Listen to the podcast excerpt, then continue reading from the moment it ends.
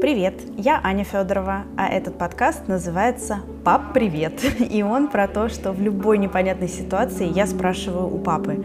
Папа знает все и рассказывает лучше всех. Пап, привет! Привет! А, у меня к тебе вопрос, как всегда. Он родился неожиданно. Я на днях застала Киру, внучку твою, за просмотром китайского мультфильма, который экспортирован уже на международный рынок, там прекрасно все герои озвучены на английский язык, у него какая-то такая повестка интернациональная, но тем не менее есть своя специфика. Там суть этого эпизода заключается в том, что никак э, героиня не может утку по-пекински доставить императору, потому что утку по дороге воруют голодные варвары.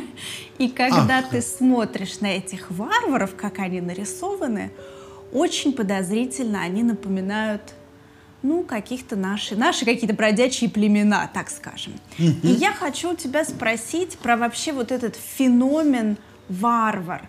Кто кого так называл, почему и что это за такая пропаганда старой, э, старого времени?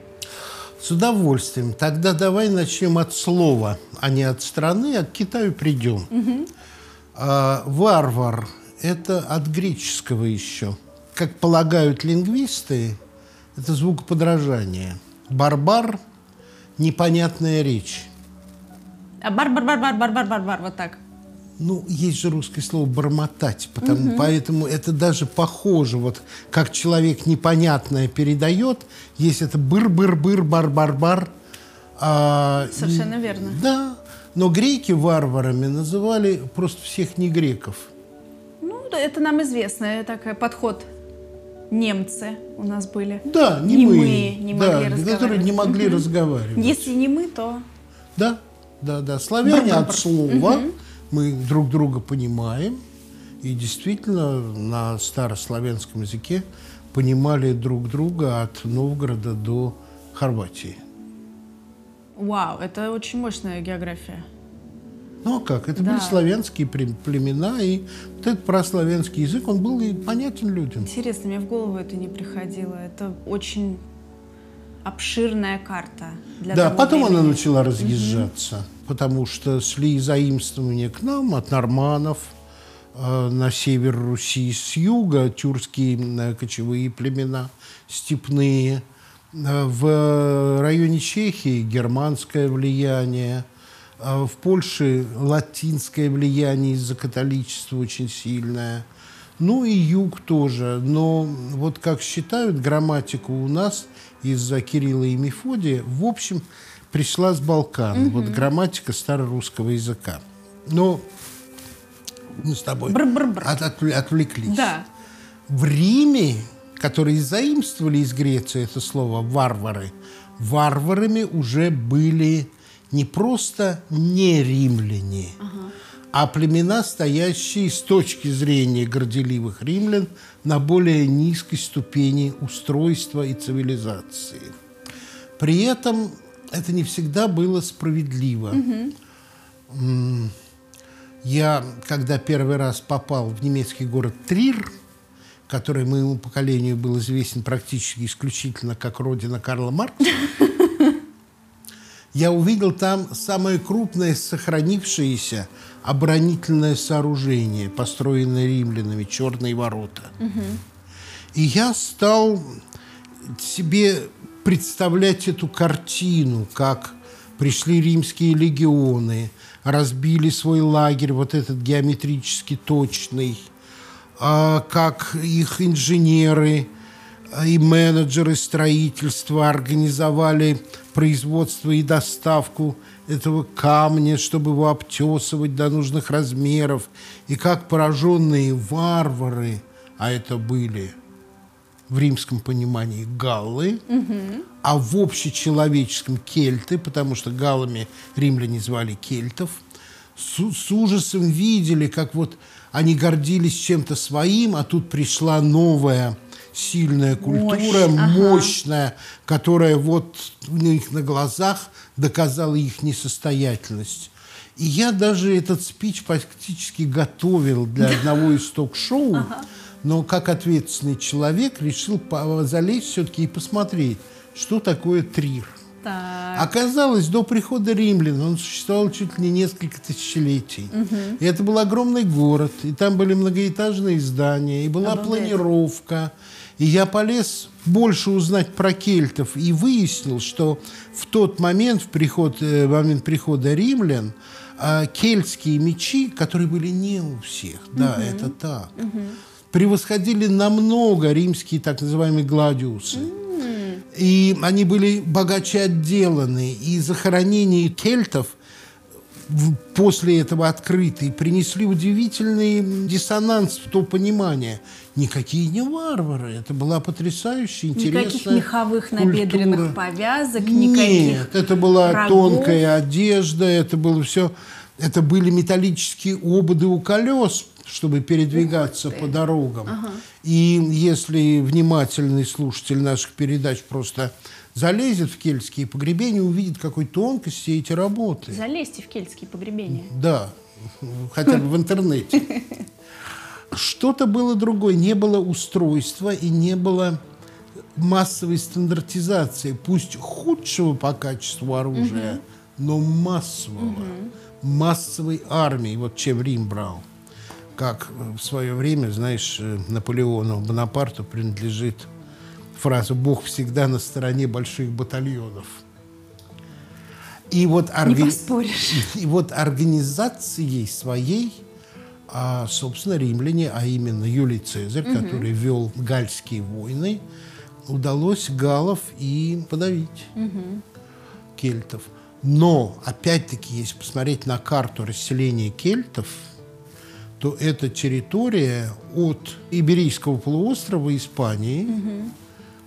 до наших практически при э, крымских э, степей. То есть мы стираем сейчас у себя из головы вот эту вот картинку с домиками с соломенными крышами. Абсолютно.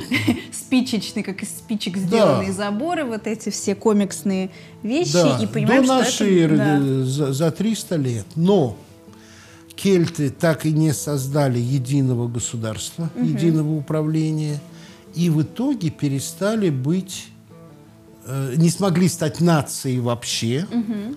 а оставались племенами, очень свободолюбивыми, между прочим, с очень интересной верой. Вот друиды, это же кельтские угу. священники э, с очень интересным единением с природой, потому что они поклонялись деревьям, и их родовым деревом был дуб.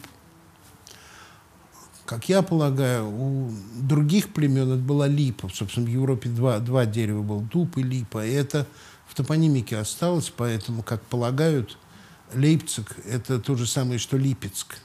Интересно.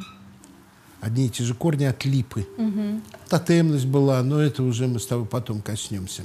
Так вот, не сформировав нацию, они не смогли и государство никакую сформировать, хотя их отряды и воинские формирования были очень сильными, они долго сопротивлялись. И вот гальские войны Цезаря, это интересно почитать Юлия Цезаря, это очень поучительная угу. на самом деле история. И вот так они сошли с арены, оставшись в привычках, музыкальных инструментах. Волынка – это типично кельтская – и у меня было такое потрясение, я работал на Евроньюз тогда, и мы должны были освещать мероприятия в Астурии. Угу. А Астурия для э, королевской семьи Испании, как Уэльс. Принц Уэльский – наследник престола, угу. принц Астурийский – наследник, ну, там, британского престола, а здесь принц Астурийский – наследник э, испанского престола. И в этой, эту церемонию открывали, я читаю по-английски, волынщики. Ага.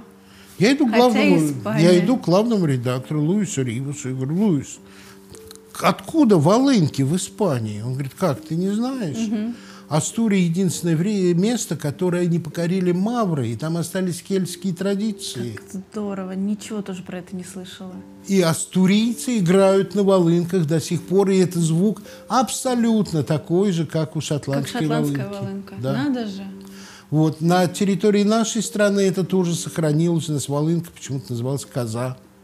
Ну, если вы видели когда-нибудь волынку, я знаю, или пытались издать из нее звук, я понимаю, в принципе, откуда могло такое название появиться. Ну да. У нее эти тонкие палочки, как у козы, и Рога, да, такое кругленькая, да, да, да, да. Но в «Трое в одной лодке» замечательной книги Джером Джерома человек, изучая, э, учащийся играть на волынке, наводил ужас на свою старшую сестру, муж, мужа которого в Австралии сожрали акулы. Связать волынку и акулу не могла, но ассоциация была очень прочная. Это просто худшее, что только может да, быть. Да, да. Да. Вот. Такими же варварами для Рима были германские племена, готские племена вот из Скандинавии вышедшие. А, а, германцы тоже, считается, вышли оттуда, с севера Европы, и вытесняли кельтов – и славян тоже. Угу. И интересно, что до сих пор вот бренд этих варваров так или иначе похож. Это мех, жуткие бороды, какие-то топора, нечесанные, нечесанные грязные. Да. Все под одну совершенно Вот гребенку. сколько веков прошло, а так и осталось. Хотя, видимо, на самом деле было совсем не так. Наверное, не так. Mm. Наверное, не так. Я почти уверен. Что-то могло совпадать. Но, как мы с тобой, помнишь, говорили о том, что э, русские воины в латах и броне выглядели абсолютно так же, как европейские. Средневековые рыцари. Средневековые да. рыцари, да. Но по нашим картинам, по Васнецову, это что-то вот такое Кожа, иное. Угу, луковка на голове. Да, да, да. Вот. Эти стереотипы остаются. Надо сказать, что феномен этот существует очень давно. У, э, в Древнем Египте было такое же отношение к варварам, которых называли девять луков. Mm. Наверное, из-за того, что вот эти кочевые племена в качестве главного боевого оружия использовали луки, mm-hmm. использовали массово. Не варварами являются народы, у которых была письменность, и которые зафиксировали, что они не варвар. А варвар это кто-то другой. А варвар это кто-то другой, кто не оставил письменность. Оставили бы нам кельты письменность обширную, мы бы по-другому к этому относились. А так только описание извне. И вот это, собственно, для меня и есть главный феномен варварства. Смотри, это как сейчас международные СМИ. У кого есть международные СМИ? Тот говорит, прав я, а И не... попробуй меня продавить. Да. Совершенно верно. Что бы ты там ни старался, правду бы не говорил, а напишут просто вы там все лжете. И ни одного примера в публикации не приведено. И судиться с «Нью-Йорк Таймс» невозможно, потому что нечего оспорить, кроме фразы о том, что вот лгут, э, значит, фабрика троллей. А мы не лжем. Мы хорошие, а это варвары. Да. Мы главные, а варвары вот. Да. Ну вот тебе, пожалуйста, про египтян я сказал. Угу. У армян одной из самых древних наций, сохранивших нацию, угу. ну и государственную тоже, были варвары, они их звали хуж. Хуж. Хуж. Короткое армянское слово.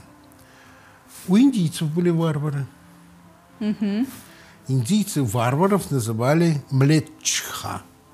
Но какие-то, наверное, это были хинду, потому что, как ты знаешь, Индия многонациональная да. страна, и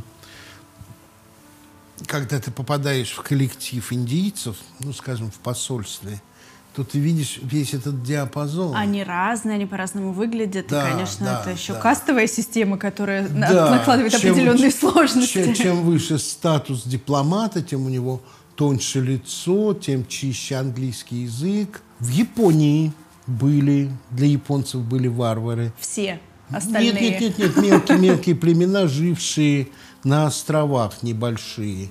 Потому что, вот я когда был в Японии, японка доброволь, просто добровольцы вызвались э, журналистам из других стран, приехавших на встречу, рассказать. Угу. И она очень с огромной самоиронией это говорила. Угу. Она сказала, у нас в Киото чудесный дворец, но те, кто были в Пекине, в запретном городе, могут не ходить. Это уменьшенная копия. И иероглифы мы тоже взяли с континента. Кто-то считает, что даже от корейцев, а не китайцев. У нас все заимствовано, но мы гордимся своей страной. Кстати говоря, есть чем гордиться, потому что есть в интернете такой сайт «Реальные размеры государств». И если японские острова наложить на карту Европы, Так. то они протянутся аж от Дании до Италии. От Дании до Италии. Ого. А мы ее все время видим как А крошечку. потому что проекция такая. Я очень, кстати, люблю эту тему. Недавно э, я рассматривала карту мира с точки зрения Китая, где посередине Китай, Америка, соответственно, совсем на востоке, а Да. мы э, Россия на западе, и тоже там совершенно другие пропорции. Да. Вот у японцев э, варваров э, называли намбандзин. Так. Что это означает, я не знаю, но дзин что-то означает, видимо, иностранное. Потому что до сих пор в э, японском арго молодежном американцев, ну, в основном это военнослужащие американских баз, а, которые не отличаются корректностью поведения, они называют бака гайдзин. Бака, бака это означает плохой. Это на- Бака наша Гайдзин – это дурной иностранец. племянница Марта наша так говорит. Бака. Бака – это значит плохо по-японски. Что самое удивительное? Ацтеки, Так. а вслед за ним и э, испанские э, конкистадоры называли п- диких и полудиких кочевников, только не смейся, чечемеки. Не Я, это слово я вообще возьму в оборот. Чичимеки это супер классно. Да, да. Слушай, ну вот интересно, мы начали с одного, а сейчас как бы я тебя схвачу за твои слова. Мы начали с того, что варвары варварами не являлись, а вроде как ты Ну, про чечемеков говоришь как дикие кочевники. Все-таки это, ну, вроде как Ну, смотри, оправдано, смотри, а не смотри. варвары. Смотри, всегда была такая не война, если, но пропасть между оседлыми и кочевниками. Да, В Библии это у нас что? не смотри на меня. Не смотри. В Библии это тоже есть в Ветхом Завете, когда один жертвует Богу чечевичную похлебку, а э, другой мясо, барашек. То есть соперничество Одни, между, одни, что дает между, земля. между Мгм. кочевниками, э, которые не знают сельского хозяйства, и земледельцами, которые знают сельское хозяйство. Но это иногда принимает совершенно невероятные формы. И каждый раз это требует знания страны и точного подхода. Потому что, если мы на минуточку вернемся в Китай, они как себя называют сами? Поднебесная, центр Вселенной. Они цивилизация, а вокруг них варвары. Да. Есть южные варвары, есть северные варвары. Это мы. Да. Современный И- мультфильм продолжает это рассказывать Совершенно верно. детям иностранным. Да. И получается так, что животноводство крупного рогатого скота – это была кочевническая культура и кони. Потому что им нужно перемещаться Пастбище, и есть. перемещаться. А оседлая культура – это домашние птицы, это свиньи, это рыболовство. И поэтому из презрения к кочевнической культуре китайцы очень долгое время не употребляли ни молоко, ни молочной кухни. И если ты обратишься к классической китайской кухне, ты найдешь, не найдешь там ничего молочного. Хотя, К казалось бы, молоку это они же обратились сейчас. оседлый образ жизни. У тебя корова, и ты ее доешь. Слишком много для нее пастбища надо в небольших Который можно условиях. засеять. Да. Если хочешь, запрет на корову в Индии, они же там ходят, но их не доят, и их нельзя есть. Он приблизительно оттуда. Нельзя это разрешить, иначе коровы съедят страну. Как в свое время говорили, козы съели Грецию. Потому что, ну, скажем, ты была на Кипре? Нет. когда-то это был совершенно заросший лесными массивами остров. Угу. Но его изводили ради э, выплавки э, меди. Угу. Греция тоже была покрыта лесами. Если ты мифы прочтешь, там все время все в лесах. Да. Конечно. Они реально Но козы, козы съели Грецию. Это еще в 19 веке такая вот крылатая фраза была написана. Так вот, в китайской кухне ты не встретишь ни творога, ничего. Соевый есть, типа творог, он так Тофу. называется, тофу. Но молочной еды нет вообще. Точно. Я, я бы не совместила эти две вещи вообще. Ку- Культура оседлости и культура... Э, э, Кочевническая. кочевническая. Ну вот, а это так. И в основном захватчиками это были э, не оседлые, а скорее кочевые племена. Гуны, монголы. которые, как мы выяснили, тоже не были варварами вообще ни разу. Ну, степное кочевое житье, оно особенное. И там нет, как бы скажем, примет, которые обогащают, а может быть и отягощают оседлую жизнь. Потому что кочевник должен передвигаться очень мобильно. Я- Фарфоровую вазу не повезет он с собой. Медный котел, да, а фарфоровая ваза и вот эти вот э, другие украшения, они просто неприменимы в кочевой жизни. Но при этом есть технологии, которые потрясают своей рациональностью. Вот я не так давно оказался в настоящей юрте. Это было в Киргизии. И юрта, с одной стороны, очень легкое сооружение, ее можно перевести чуть ли не одним верблюдом. Но при этом это огромное пространство величиной, ну, наверное, даже больше комнаты, в которой мы сейчас Больше сидим. этой огромной комнаты в московской квартире. Ну, мы там сидели 24 человека Да. вокруг а, огромного стола. И это был жаркий день, но в ней было прохладно, потому что она сконструирована так, что она вся продувается. И вот что поразило, главная скрепа ее вот в стационарном доме это фундамент, а у нее фундамент был на самом верху. Как зонтик. Это была, это была распорка между сходящимися под достаточно серьезным напряжением вот брусьями, которые формируют купол. То есть это должны быть инженерные знания, какие-то математические знания. Стандартные знания, потому что юрта стандартная, там взаимозаменяемые вещи. И, как бы скажем, если что-то одно сломалось, то ты, ты, ты можешь заменить от другого. Совершенно верно. Интересно. Потом, конечно же, это и знание э, природы, ощущение и понимание природы. Понимание, что есть примитивно, а что не примитивно, мы с тобой можем по Австралии вспомнить. На севере Австралии с определенной периодичностью в парке Кокаду проводятся маневры, на которые приглашаются спецназы всех э, натовских стран. А, ну, Австралия в НАТО не входит, но союзнические отношения с Америкой огромные. И местные аборигены, спецназ австралийский, дает уроки выживания в пустыне.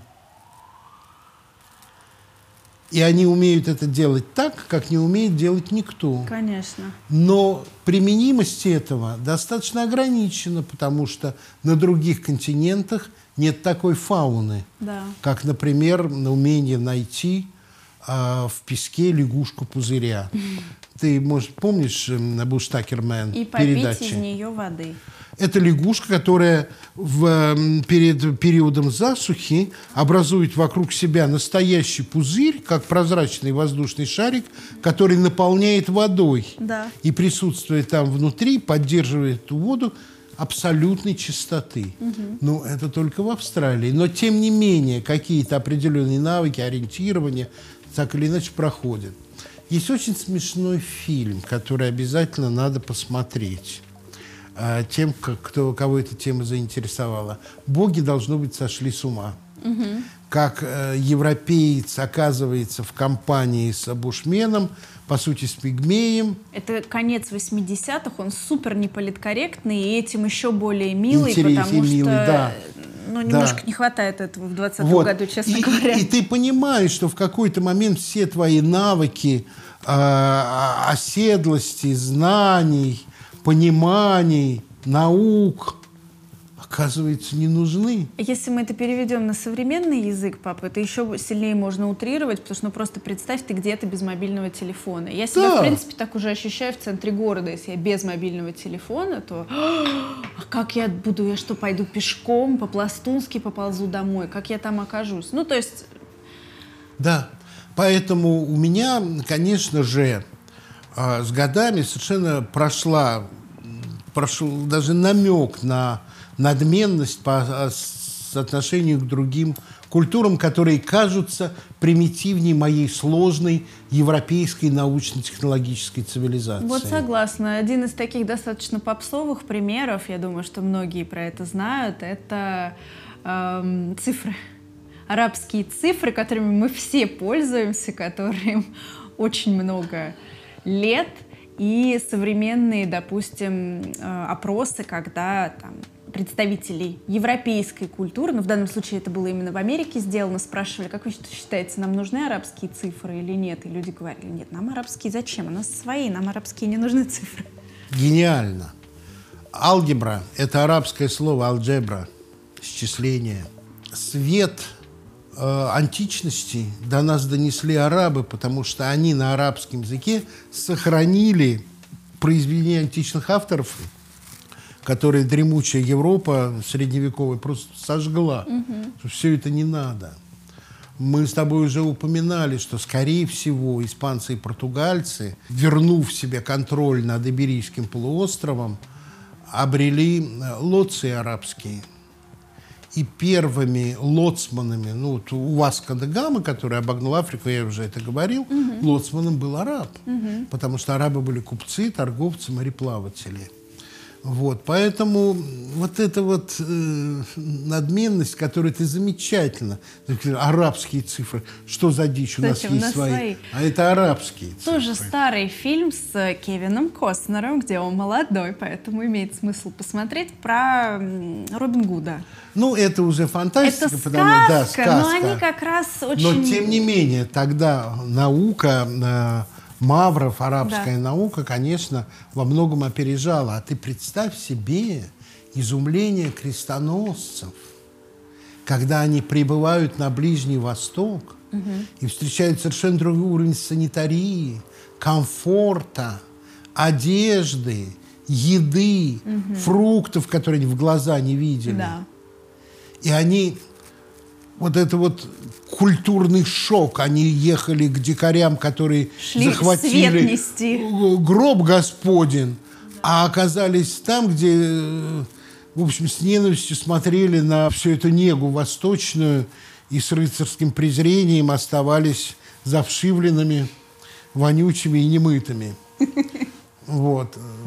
Хотя, опять-таки, тут тоже надменность не нужна, потому что у замечательного теоретика моды, который, который ты брала интервью, есть прекрасная мысль. Надменность русских в 17 веке, в 18 когда они увидели, что европеец моется в одной воде и вообще в баню ходит редко, и вообще практически не моется, а все-таки нужно учитывать, что европейские города были гораздо более скучны. Угу. Из самой идеи европейского города он окружен стеной, и год нужно прожить в городе, чтобы получить свободу.